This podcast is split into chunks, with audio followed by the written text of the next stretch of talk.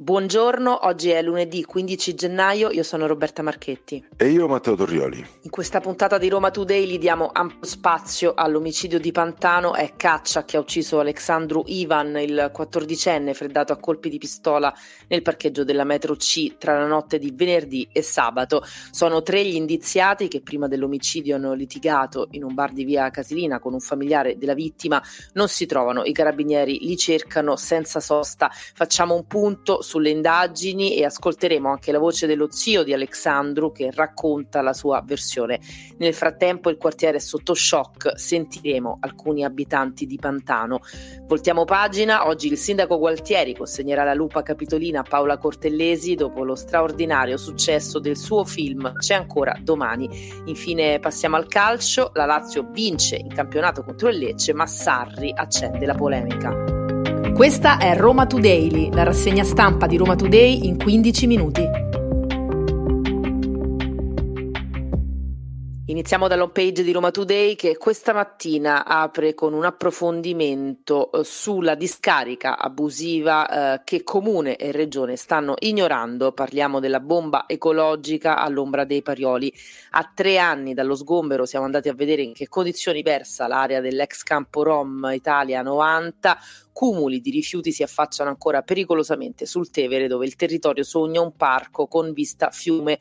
Ce ne parla questa mattina Sara Mechelli. E restiamo all'home page, un altro approfondimento di dossier, lo troviamo ancora in apertura, gli studenti di religione sono sempre meno, ma il governo aumenta gli insegnanti, lo Stato spende oltre 1,2 miliardi l'anno per i docenti, ma da anni gli alunni che scelgono di non frequentare l'ora di religione sono in calo. E Roma ovviamente non fa eccezione, i dati scuola per scuola che troviamo appunto nell'articolo di dossier e il confronto con le altre città e regioni regioni italiane e eh, per il 2023-2024, tanto per citare un dato, in Italia gli insegnanti occupati nell'insegnamento della religione cattolica sono 16.890 e nei primi mesi del 2024, quindi di quest'anno, sarà bandito un concorso per altri 6.442, quindi nuove assunzioni. E sempre in home page troviamo gli approfondimenti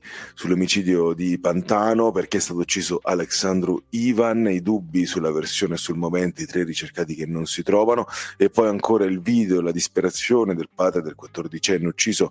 Mi domando perché Alexandru alle tre fosse lì. Dopo ovviamente vi eh, ri, andremo a ripercorrere tutta quanta la storia, tutta quanta la vicenda, con gli approfondimenti e le voci dei carabinieri e dei eh, familiari sulla tragedia appunto che c'è stata in questi giorni. In home page invece troviamo un video, si ribaltano con l'auto in via Panisperna danneggiate quattro vetture in sosta. Questo video, devo dire, anche abbastanza indicativo su come molti utilizzano la macchina anche al centro di Roma. A bordo c'erano quattro persone e queste quattro persone sono riuscite a ribaltarsi nel cuore di Roma. È successo venerdì sera alle 22.38 in via Panisperna e poi è uscito fuori anche il video ovviamente del post incidente.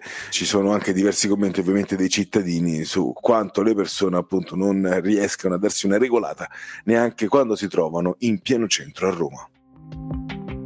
Andiamo avanti con l'approfondimento di alcune notizie e facciamo un passo indietro perché l'ho anticipato Matteo, oggi il focus di questa puntata è l'omicidio di Pantano.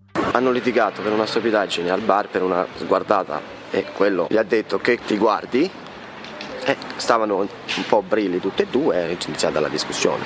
E da quello che so li hanno seguiti, gli hanno teso una trappola chi può essere stato? Chi può essere stato? Ve lo diranno i carabinieri chi è stato. Lui non c'entrava niente con questo. Quindi perché queste persone che stanno in mezzo a sta vita hanno fatto questo? Ma lui perché era uscito? Stava andando a casa dello zio a dormire. La voce che abbiamo sentito è di Yonut Maciuca, è lo zio acquisito di Alexandru Ivan, il ragazzo ucciso a 14 anni da colpi di pistola sparati dopo una lite ancora tutta da chiarire. La famiglia di Alexandru parla di loro, quindi di, al plurale, persone coinvolte, conosciute ai carabinieri, dando per scontato che chi ha sparato siano gli stessi presenti nel bar.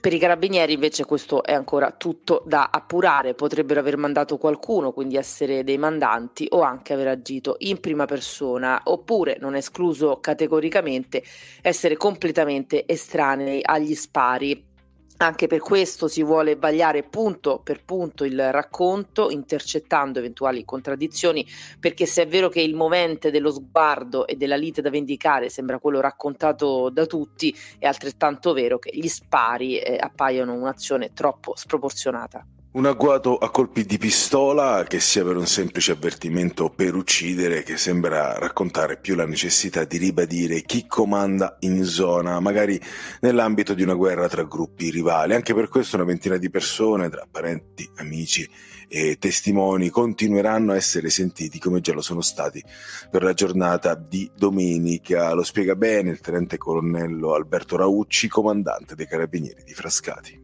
Bisogna partire da un dato fondamentale. Lui era qui con molti suoi familiari.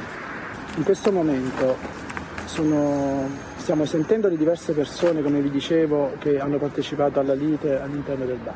Stiamo cercando di ricostruire l'esatta dinamica del fatto, perché una, una cosa è parlare di litigio all'interno del bar, di presenza qui sul posto della vittima e dei suoi familiari, di autovettura che è giunta dalla quale sono stati esplosi i colpi di pistola. Altra cosa è parlare di eh, singoli eh, persone, singoli individui che hanno esploso colpi di pistola. Sui motivi della lite è determinante anche in questo caso ciò che stanno riferendo le persone informate sui fatti e quindi presenti lì sul posto. Come sempre ogni questione, ogni aspetto che viene riferito deve essere oggetto di riscontro da parte nostra e lo è. In questo momento, in base agli elementi emersi, è assolutamente prematuro parlare di rancori tra gruppi per malaffare. In questo momento, lo ripeto, ci stiamo partendo dalle dichiarazioni di, di uno dei familiari, le stiamo riscontrando e stiamo approfondendo le posizioni di tutti. E i punti fermi sono la lite nel bar della Casilina e gli spari che hanno poi ucciso Alexandru Ivan, lo abbiamo sentito, il colonnello Alberto Raucci è cauto, non si sbilancia, fa il punto delle indagini e cerca di frenare le uscite in avanti della famiglia. E poi a livello investigativo c'è un altro punto da tenere in considerazione. Le telecamere presenti sul posto riprendono la scena da un'altezza elevata e questo è il motivo per il quale praticamente non si riesce a capire quale sia l'auto da dove siano partiti i colpi.